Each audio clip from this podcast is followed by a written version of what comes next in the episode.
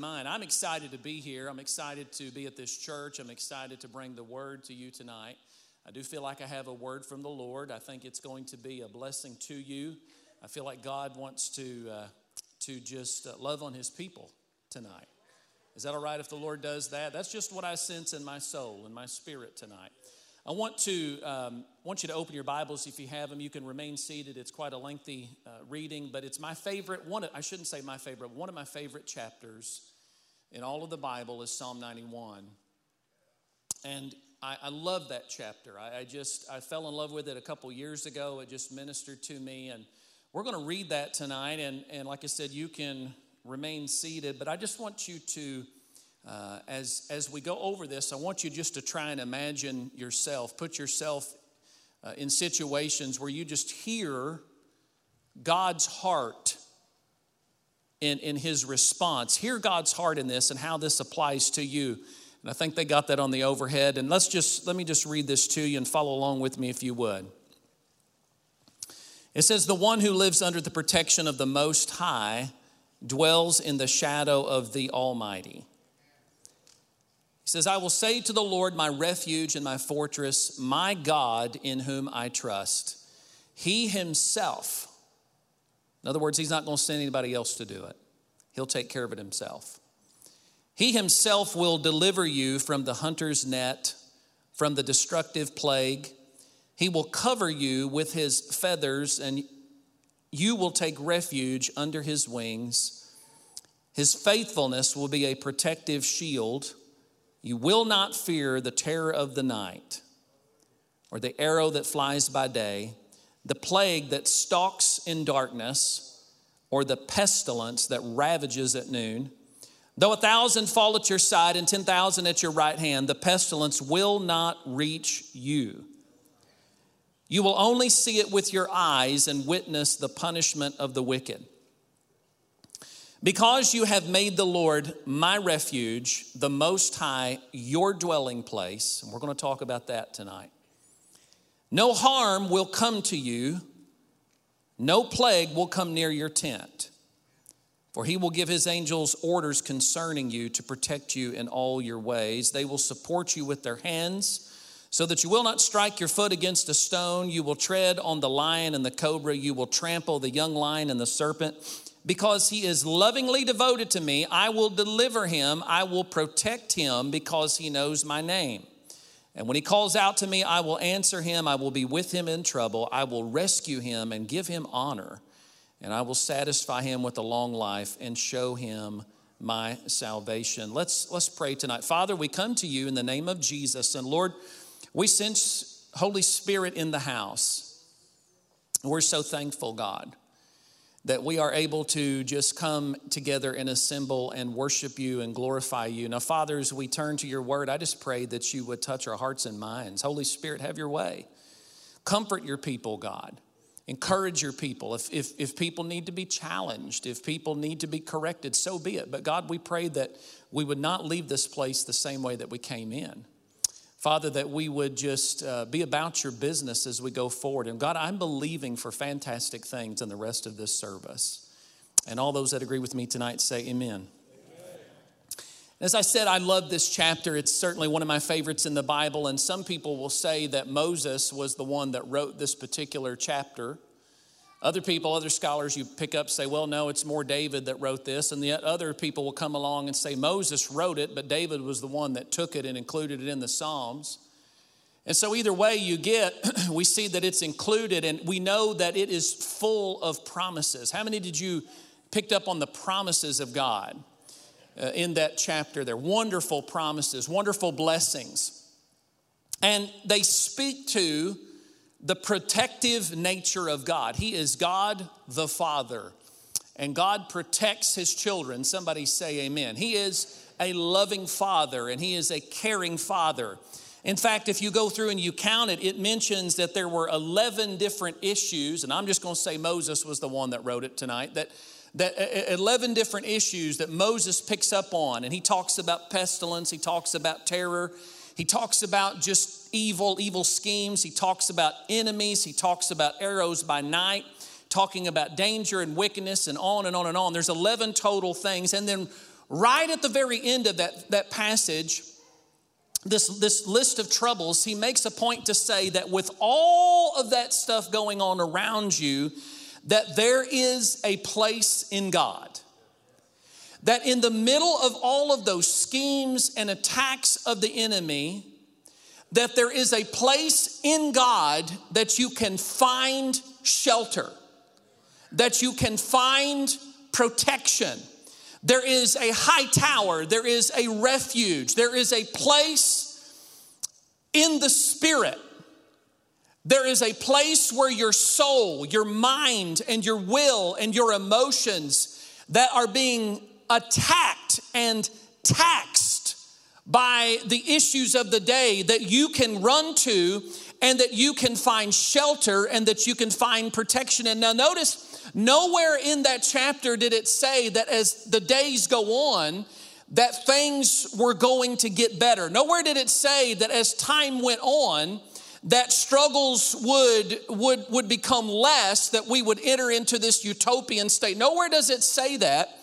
But no matter what is going on around you, as a believer, as a child of God, with God as your father, there is a place of safety that we can go to, that we can rest in, in spite of everything that's going on around us. Now, I don't want to get into a big debate. I don't want to get into a big argument. There's, there's, you know, proponents and people that will say that coming into 2023, you get some people that say the Lord has shown them that 2023 is going to be a fantastic year.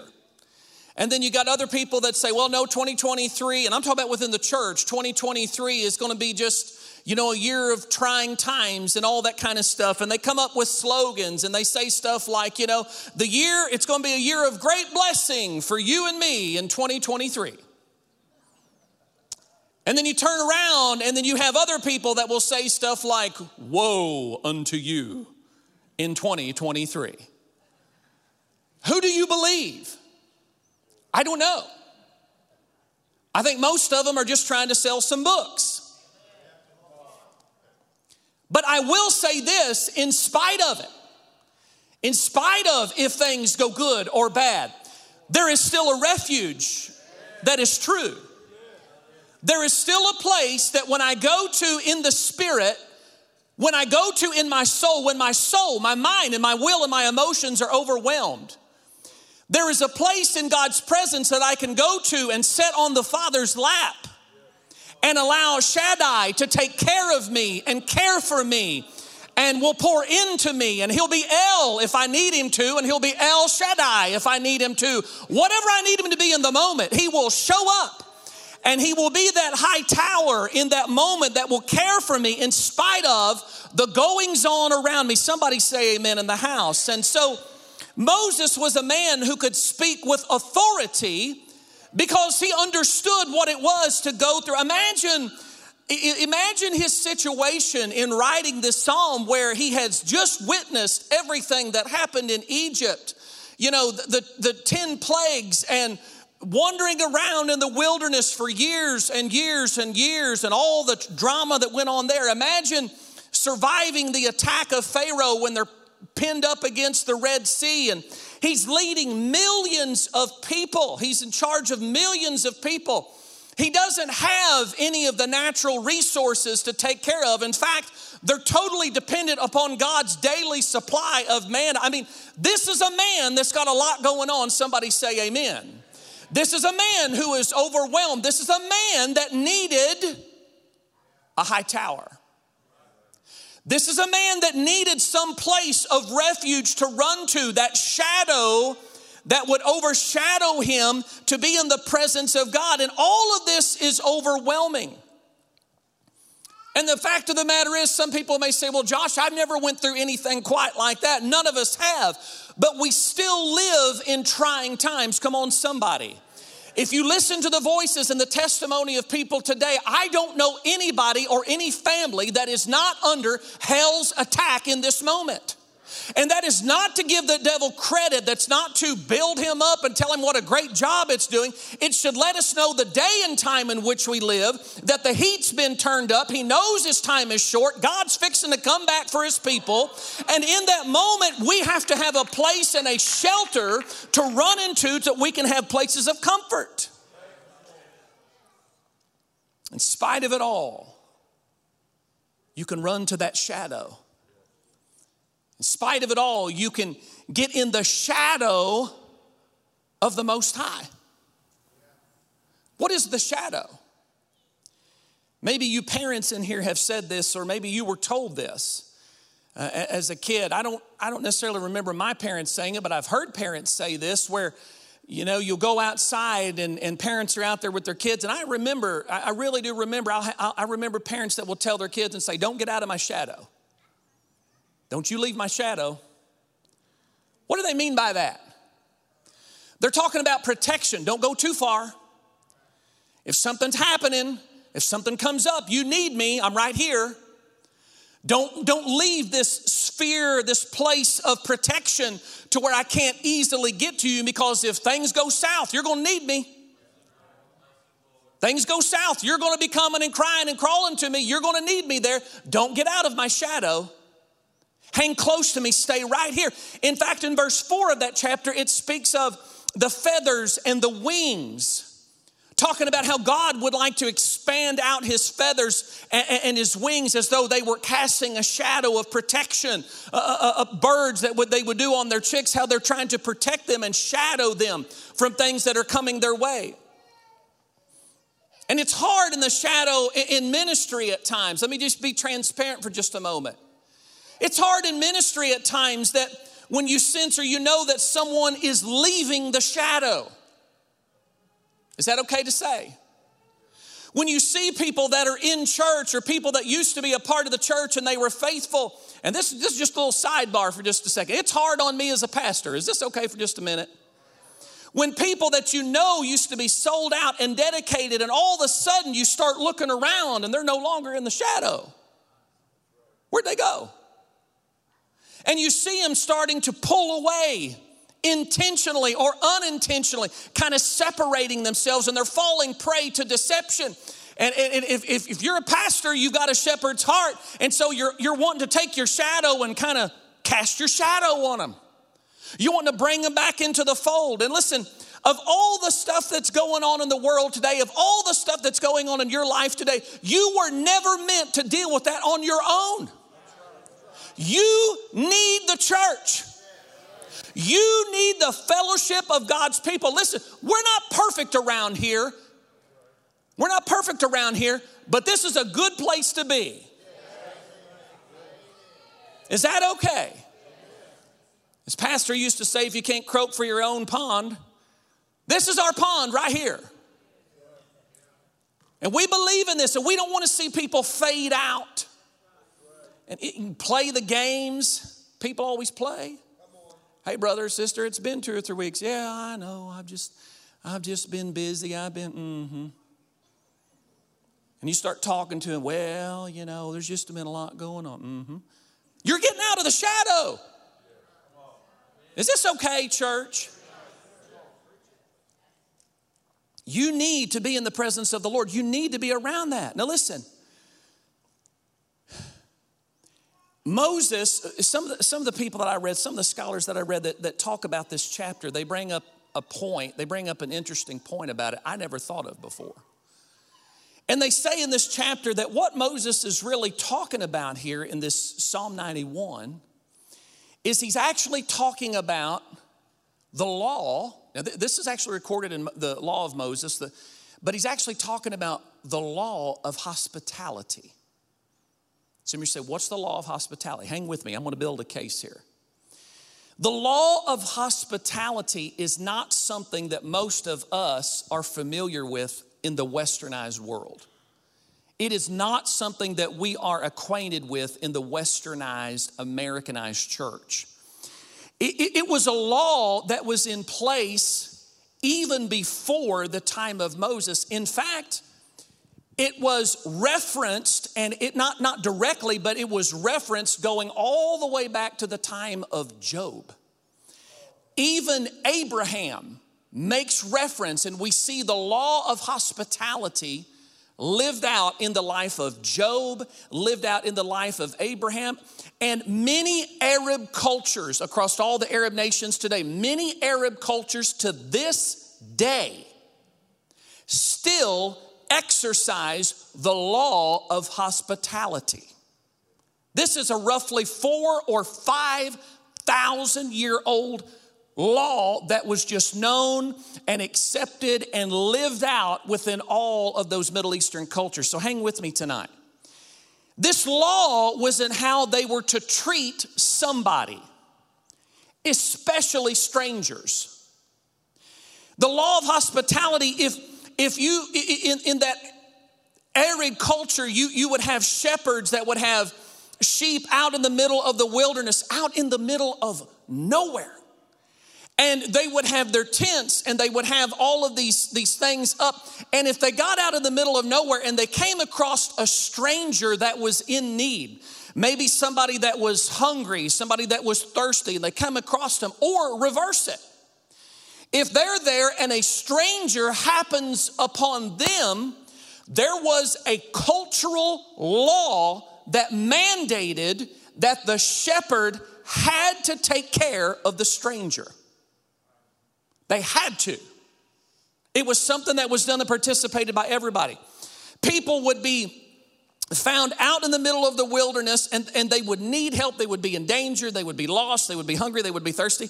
This is still customary today. Now, I want you to get some of this. Listen how powerful this is. There was a guy by the name of Fred Waite. And he wrote this big article on this culture going back four and 5,000 years ago. And this is what he says this was applied during Moses' time, Abraham's time, all the way up even until today. Even the Hebrews and the Israelites, they participated in this kind of a thing. And it says in Arab times, he says this that whenever the shepherds would put up their tent for the night and they would get ready for dinner, they would fold up and open up the wings. Are you with me? They would roll up the wings of the tent and they would step out to the perimeter of the tent and they would yell as loud as they could. They would invite people, whoever could hear them, out in the middle of the wilderness, out in the middle of nowhere. If anybody is hungry, come to the tent. It was an open ended invitation. Here's what they considered they considered guests of any type whether they be strangers or whether they be people that they knew, family, whatever, they considered them to be God sent. God sent these people my way. Friends were always welcome, and they even had an expression that they used for strangers, and it was this, and I'm quoting Every stranger is an invited guest. Every stranger is an invited guest. Even enemies had the right to force you to participate in the law of hospitality. One culture said that if an enemy rode up to your tent on horseback, and if he could get his hand on the rope of the tent, if he made it that far without you cutting him down, and he got his hand on your on, on the rope of your tent, you were required to take him in and care for him and feed him. And get this if he made it into your tent, he then became your responsibility, and you had to be willing to sacrifice your life to protect him. This is your enemy. Now, I, am building a case tonight. Is this okay? Hang with me. Now, listen, we see Jesus, even to an extent, referencing this kind of a custom. We see Jesus talking about this. And I'm not, I'm not trying to give you a history lesson tonight, I'm just trying to build the point that all of this had to do with the shadow that the shepherd cast. Are you with me tonight? So, God in Psalm 91 what he is trying to do and what he's trying to show people that don't know that there is a place of refuge in him even for those that would be his enemies. Are you with me tonight, church? The Bible even says that while we were yet sinners, Christ died for us, not just sinners, but the Bible even says that we were not just at enmity with God, but that we were enmity with God. We were the very enemies of God. And while we are the enemies of God, God is saying, My tent is huge, it is wide, come on in.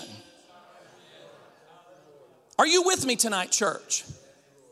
That's why it even says in Hebrews chapter 13 and verse 2 be careful how you treat strangers because you might have entertained angels not even being aware of it. Even today, that was a reference to the law of hospitality. That was Jesus. He was referencing the law of hospitality.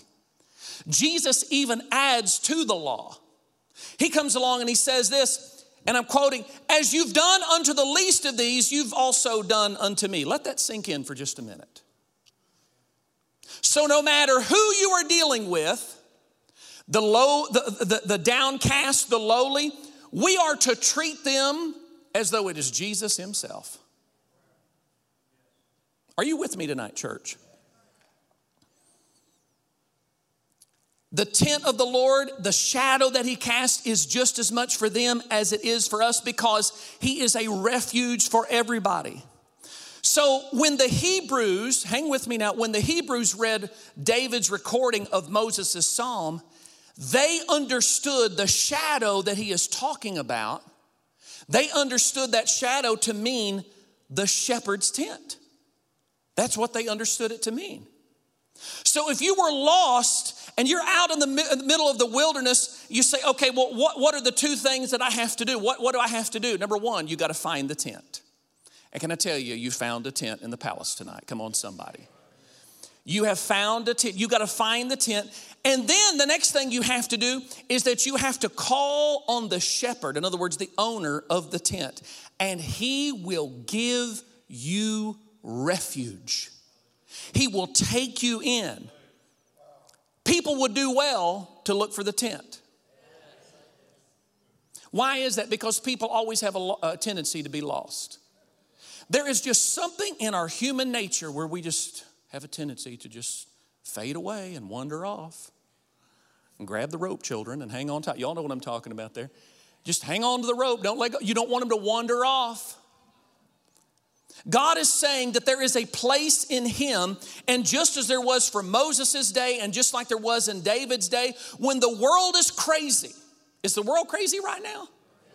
And when things are overwhelming and things are hopeless, God is saying that He will take you in and He will nurse you back to a place of health. This is a law and it is a principle that God established for His people. But I want you to understand this it's also one that He abides for Him very self. In other words, it's not something God requires of us, God Himself does this. God is the shadow. Let me just show you how extreme this law goes, this law of hospitality, how far back it goes. When you look in Genesis chapter 19, you see it spoken about. Some of you know where I'm going here. Imagine for just a minute this scene. Imagine this scenario for just a minute. God sends two angels. I'm not, I'm not going to go through the whole story, you can read it for yourself. But God sends two angels to the notorious cities of Sodom and Gomorrah. God in his heaven had been getting reports of just how bad things were. He decided to send down two angels to, in essence, scope things out and see if the reports are true. These two angels go in, and if you know the story, they, they, they make it into Lot's house, Lot being the nephew of Abraham, they make it into Lot's house. And there were some men of the city that noticed these two men who were really angels go into Lot's house, and they have the gall. I mean, they have the depraved nature and the gall to go to the door of Lot's house and demand that Lot send those men out so that they can have relations with them. Imagine that scene. Imagine the gall, imagine the depravity of that situation. Somebody do that to you at your house. Hold on. The law of hospitality is now in effect. Lot goes to an extreme because now they are in his tent, in his shadow. He is providing for them, he is protecting them, and he's trying to come up with a way to save them, to protect them, even at his own expense, because they had threatened to kick the door down and go in and assault his whole family if he didn't do it. And he says this, and I'm totally paraphrasing here no, no, no, don't do that. I'll give you my two daughters and you can do whatever you want to do with them, but don't dare touch these two men that are now under my protection. The law of hospitality. This is how serious this law. He would sacrifice his daughters, his own family to protect strangers. We cannot imagine demands like that today. Don't you know that when the dust settled and everything, don't you know he got an earful from them two girls? Come on. I mean, come on. Listen, I'm going. I'm, I'm going to try and be a good host, but there's limits. Come on, somebody. I mean, anymore, you don't even hardly want to answer the door without like a, you know, without a pistol in your hand and, hey, how are you doing? Praise God, brother. Yeah, come on in. You know, you got your pistol and you. I mean, you don't know who's at the door anymore. You'd laugh, I'm telling you, in this day and time. We try and be gracious, but there are limits. But here's my point in bringing up this whole thing is to say that that that just the extreme to which Lot went in order to honor that to do the unthinkable, something that we in our westernized culture would never dream of doing. We would never imagine having done something like that. And I know there's not a direct parallel in the situation. I understand that between the law of hospitality and Christ's sacrifice on the cross. But the Father willingly gave him up for me. When I was his enemy, when I was at enmity with him, he willingly gave up his own son where Lot was going to give up his own two daughters. This was not a law that God put on his own people to live out. He personally understood the sacrifice of the law. We're like the wicked men at Sodom. While we were yet sinners, Christ died for us, Romans 5. And then it goes on to say this Philippians chapter 2 He who gave him up for us all, how will he not also, in addition to him, give us all good things? Not only does he protect us, but he blesses us and he goes above and beyond. We who were his enemies, God opens the tent wide and he says, Come on in. Come on in. And his shadow overcasts us and he protects us. And to prove the point, let me give you this God being the good shepherd, he had his own tent. God knew what he was talking about. He had his own tent in the Old Testament. It was called the tabernacle. You can read about it on your own. I won't go into great detail, but the tabernacle was the place in which God's presence dwelt before the temple, before it was in Jerusalem. And the same is true with the tabernacle as it was the temple in Jerusalem. In the tabernacle, there was this veil that separated a portion of the holy place from the most holy place in the tabernacle where people could only come so far. And this veil, it was a separation. And it, here, here's the thing with the veil. Here, here's the thing with the veil. The veil was not so much to keep God in the holy place and keep him boxed in. The veil was there to keep everybody else from coming in. It wasn't to keep God boxed in, it was to keep everybody else out. And so I want you to hear this. When Jesus died on the cross, the veil in the temple at that time was torn in two. And here's the symbolism we now have full and complete access to all of God's hospitality. We have access to everything in His hospitality. You can come over to my house, but odds are I'm not going to show you my bedroom. There's limits. I sure am not going to show you my kids' bedrooms. Clothes everywhere on the floor, not picked up. Look like a bomb went off in there. I'm not going to show you that. There's limits. But in God's tent, in terms of His hospitality, He says there is nothing that you don't have access to. It's yours. And He overshadows you, and He welcomes you, and He protects you.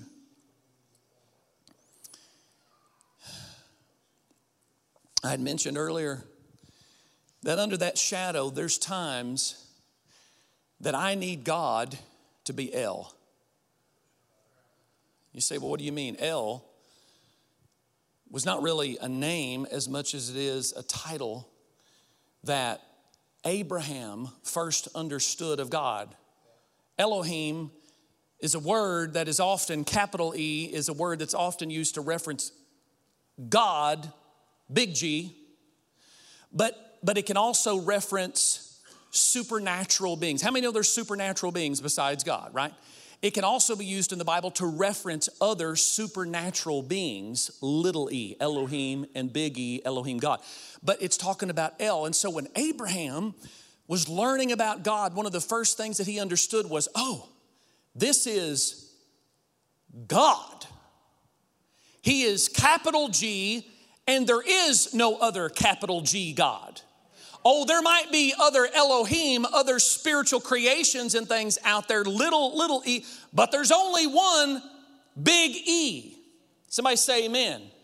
And what he understood was that this God, all powerful, all, uh, uh you know, wondrous God, he was the God that was watching out for me. And he's the same God that will watch out for you. And then the scripture goes on to talk about Shaddai. And that's, that, that kind of gives this context of a, of a nurturing God. You know, there's times, uh, I'm sure we've all done it to an extent. You know, you, when you're a kid, you get in a fight with somebody. I know I did a few times, not a bunch of times, but a few times you get in a fight with somebody. And one of the things you always say is, I'm gonna go tell my dad. I'm gonna go tell dad. I'm gonna tell my dad. And you do that to intimidate the other kid, thinking your dad is going to come and whip them for something you did to you. You know what I'm saying? All this kind of stuff. And, and you're, you're, you're bringing El into the scene. Come on, somebody. You're bringing the big man into the scene. And there's times in my life when I'm going through difficulties, I need, I need God to show up as El. He's powerful, He's strong, He's mighty, He's a warrior. And there's times when I need him to show up as Shaddai. When I'm beat down and I'm wore out and I'm weak and I'm frail, and I need him to come along and nurture me and care for me and bring me into the tent, being in his presence where he cares for me and loves on me. Come on, is this okay? Let me say that God also wants us to be tents on location for other people. Just as God is this tent of refuge for us, there's times that He wants you to be a tent of refuge for other people. People that don't know Christ, people that don't know anything about any of this stuff. And you being the best representation of Christ you can be, you bring them under your shadow. And you be a reflection of who Christ is. Listen, we all go through things, we all go through issues. None of us enjoy, none of us want to go through hardships and difficulties. But listen, our, our oftentimes our past experiences, these struggles, these things that we go through, that we endure, they oftentimes become the well from which we draw in order to minister to others. It becomes that shadow where you can identify with people and you can say, I, I understand, but let me tell you what God did for me and you, you bring them into the tent, you bring them into the fold. And your past experiences and victories are the ministry. They become the touchstones by which you can relate to everybody else, and it helps to nurture and strengthen everybody else. Because here's the fact your past is somebody else's present. Amen? Your past, I guarantee you, is somebody else's present situation. and God uses you to bring them in and minister to them. Nobody asks for a wilderness experience. But if it helps point others to where the shepherd is, if it helps point others to the shadow, then it's worth it. Come on. We have to point them toward Christ. We have to walk with them into the shadow. We got to take them to the high tower. I, as I was working on this, I'm about to bring it to a close.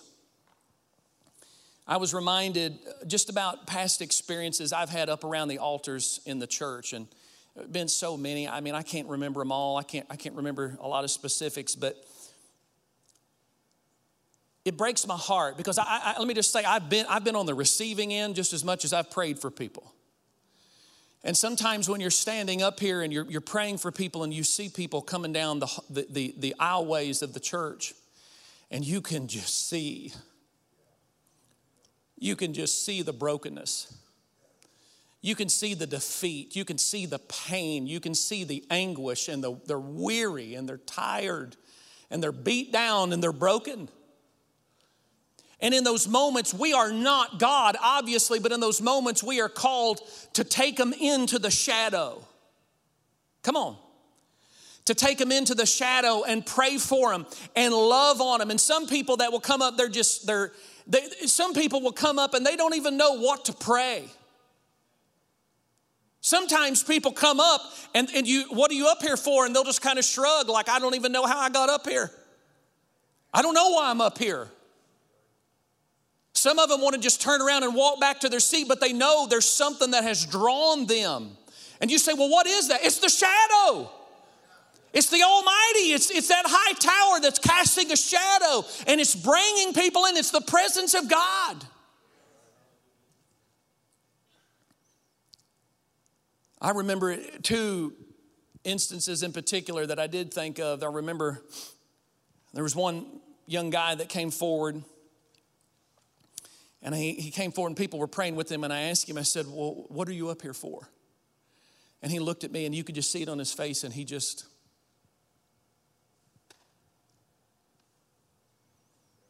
I said, What can I help you with? What can I pray for you for? And he just, nothing to say. And I stepped back for just a moment and I thought, Oh God, help me. Lord, give me knowledge, give me insight on what's going on. And here, let me just tell you, how, let me tell you how good God is. You want to hear, you want to know how good God is? When you come, when you when, when you come to Him for refuge and you don't even have the ability to speak, God is so good. He is so gracious. He is so kind. I remember in that incident, the Lord just gave me a word of knowledge. And I began to just grab a hold of him and, and I said, This is what the Lord told me is going on in your life. And I began to give him specifics and details. And he broke down and he cried because the Lord was giving voice to situations that were going on in his life that he couldn't even speak about. God was so good, God was speaking on his behalf. And then I said, now that we know, I said, now we know what to pray. And we begin to pray, and the Spirit of the Lord begin to take charge and lead of our prayer. And so God gave us, in, God drew him up here when he didn't even know what he was coming up here for, number one. God began to give insight what was going on in his life when he could not give voice to it, number two. God began to instruct us in our prayers to Him about what was going on, number three. And God began to answer those same prayers that God Himself was instructing, number four. In other words, God will do it all for you. He will do it all for you. And all He's saying is, come to the tent. Look for the tent. In fact, just like that Arab shepherd, He's calling out calling out, Come, come, come, come and eat, come to, come. I'll refresh you. I'll comfort you. I'll nurture you. I'll protect you. I'll thump heads if I have to. That's the kind of God that He is. When you can't even speak, when you don't even know why or how you got up around here, God will take care of the whole show and program. I remember another situation as Pastor John and the praise team come quickly, if they would. There was a young lady that came up one time and she, uh,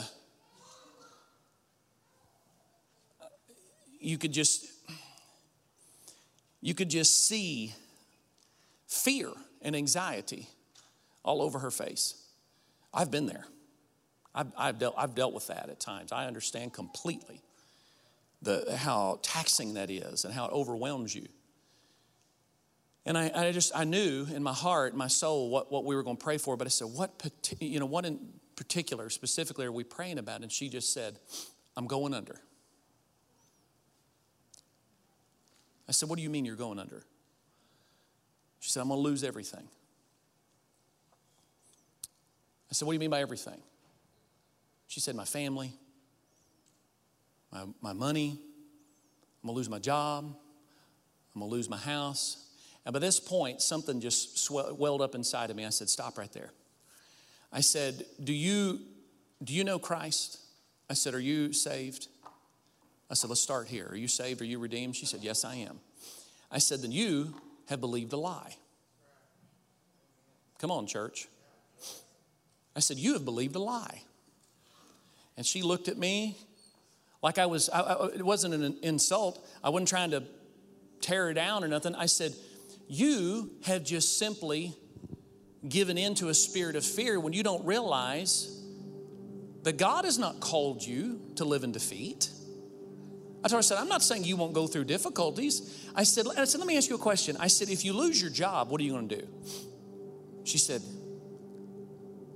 I guess I'll go get another one. I said, I wouldn't be surprised if it's not a better job.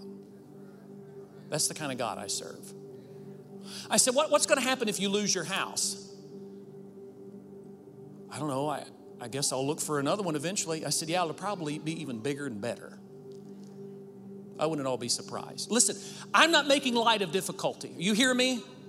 I'm not making light of seasons of challenge and difficulty and all this kind of stuff. But what I'm saying is, there comes a point in your situations when you're going through that, that, that, and even like in her situation, the Lord began to give direction on things. And she was finally coming and she was realizing that there was a God that loved her and cared for her and would provide for her and nurture her and war for her if He had to. And He will do the same for you. He will do the very same for you. Don't believe a lie. Don't believe a lie. I want, I want to bring this thing to a close. I made a list probably about two, two and a half years ago. This was for personal use. I've given this out to a few people over the years. And it's something I don't, I don't do every day in my private time, private devotion, but it's something I, I try and do most days if I can remember and I've entitled it Who I Am. Now, let me just be very blunt. And this, this isn't about me building me up. Everything that, that is on this list that I have access to is simply and strictly because of the grace and the goodness of Almighty God through Christ Jesus. It all goes back to Christ. The Bible says in Matthew chapter 5 and verse 13 that I am salt says, I'm light in verse 14. I'm a child of God in first, uh, according to John chapter 1, verse 12. I am actually Christ's friend according to John chapter 15, verse 15. I'm a slave to righteousness according to Romans chapter 6 verse 18. I am enslaved to God according to Romans chapter 6 verse 22. I am a member of Christ's body according to 1 Corinthians chapter 12 verse 27. I'm a new creation according to 2 Corinthians chapter 5 verse 17. I'm an heir of God since I'm a, since I'm a child of God Galatians chapter 4 verses 6 and 7. I am a saint according to 1 Corinthians chapter 1 verse 2. I'm God's workmanship and his hand and his handiwork according to Ephesians chapter 2 and verse 10. I am the righteous and holy according to Ephesians chapter 4 verse 24. I am an expression of the life of Christ because he is my life, according to Colossians chapter 3 and verse 4. Listen, I can go on and on and on. The, the point I'm trying to make to you is these are all, this is all based on scripture. These are all provisions that Christ has made for me that I can come under his shadow. He has done this for me, and he has done it for you. I need four helpers, four helpers very quickly. Four helpers. Yes, I'm looking at you, young people, whoever you are. Come on. Come on, young people, four of you. Don't look at each other weird. Come on, four of you. Come on up here. Like who, me? Yeah, four. Come on. I want you to come on up. Come on up here. I want you to grab a corner of this blanket. Raise it over your heads. The Bible points out, yeah, there you go, kind of raise it up over your head, yeah. The Bible points out that there are nine primary ways to get, you say, well, Josh, how do, how do I get into the tent? How do I come under the tent? Raise it high. There you go, sorry. There we go, I'll help you. I'll help you. You're short, I'll help you. There's nine primary ways that I come under the tent. And it all pertains to worship. And in essence, it goes back to worship. That's when you get into his presence. You say, well, what are the nine ways? Well, there's three ways that deal with the mouth. I can speak. Psalm chapter 34, verse 1 I will extol the Lord at all times. His praise will always be what? On my lips, in my mouth. I can shout Psalm 27 and verse 6 Then my head will be exalted above the enemies who surround me. At his tabernacle I will sacrifice with shouts of joy. I can sing, which I really can't, but I'll sing. Psalm 47 and verse 6 Then, then I can clap hands.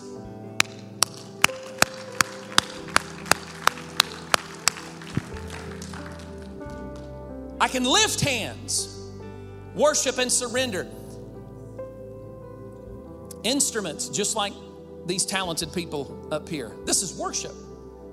You see different elements of worship. They're playing instruments, there's singing that's getting ready to happen, there's clapping of hands that's gonna happen, there's lifting of hands that's gonna happen. You're speaking, some people are talking, some people are extolling. Then your very body, that's the next set of three. When you stand in honor and reverence before the Lord.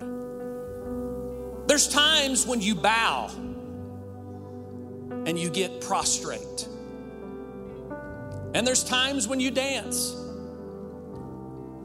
Those are the nine primary ways. I'm going to ask everybody if you would tonight stand. Are your arms getting tired? A little bit? Switch arms.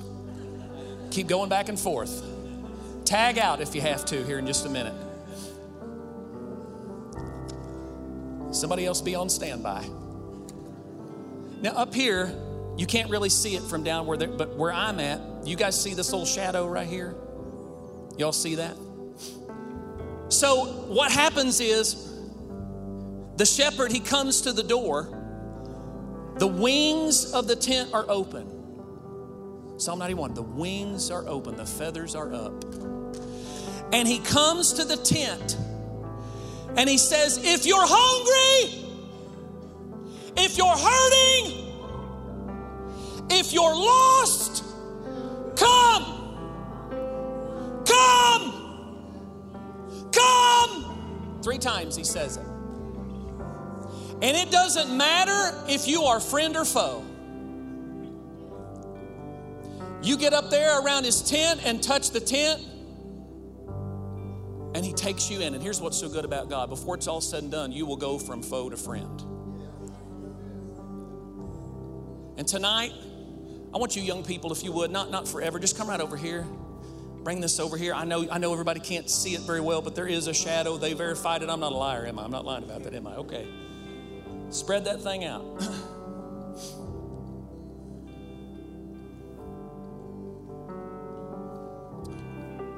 Make it look cool somehow, some way. I don't know. There you go. Good job.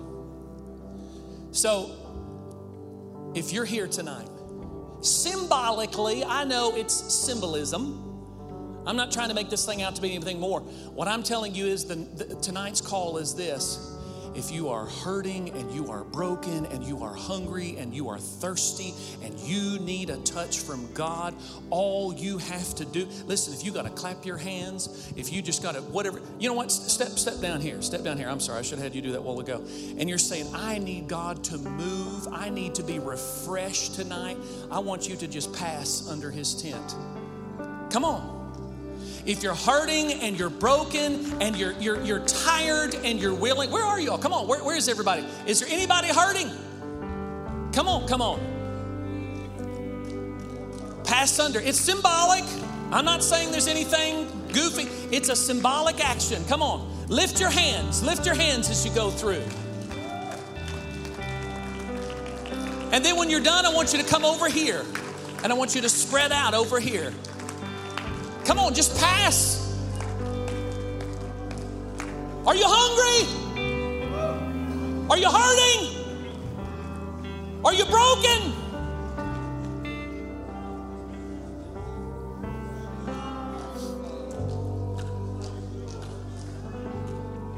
You passed under his shadow.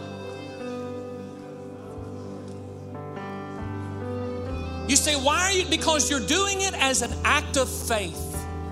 It is simply an act of faith. There is no magic in this, in this, this blanket. It is an act of faith in which you're engaging. Come on, there's people coming. Come on. Come on, Matt. Come on.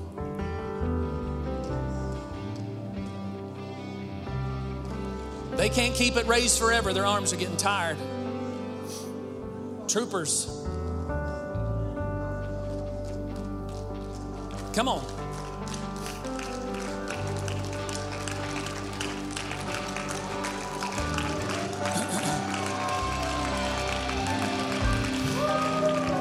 Come on.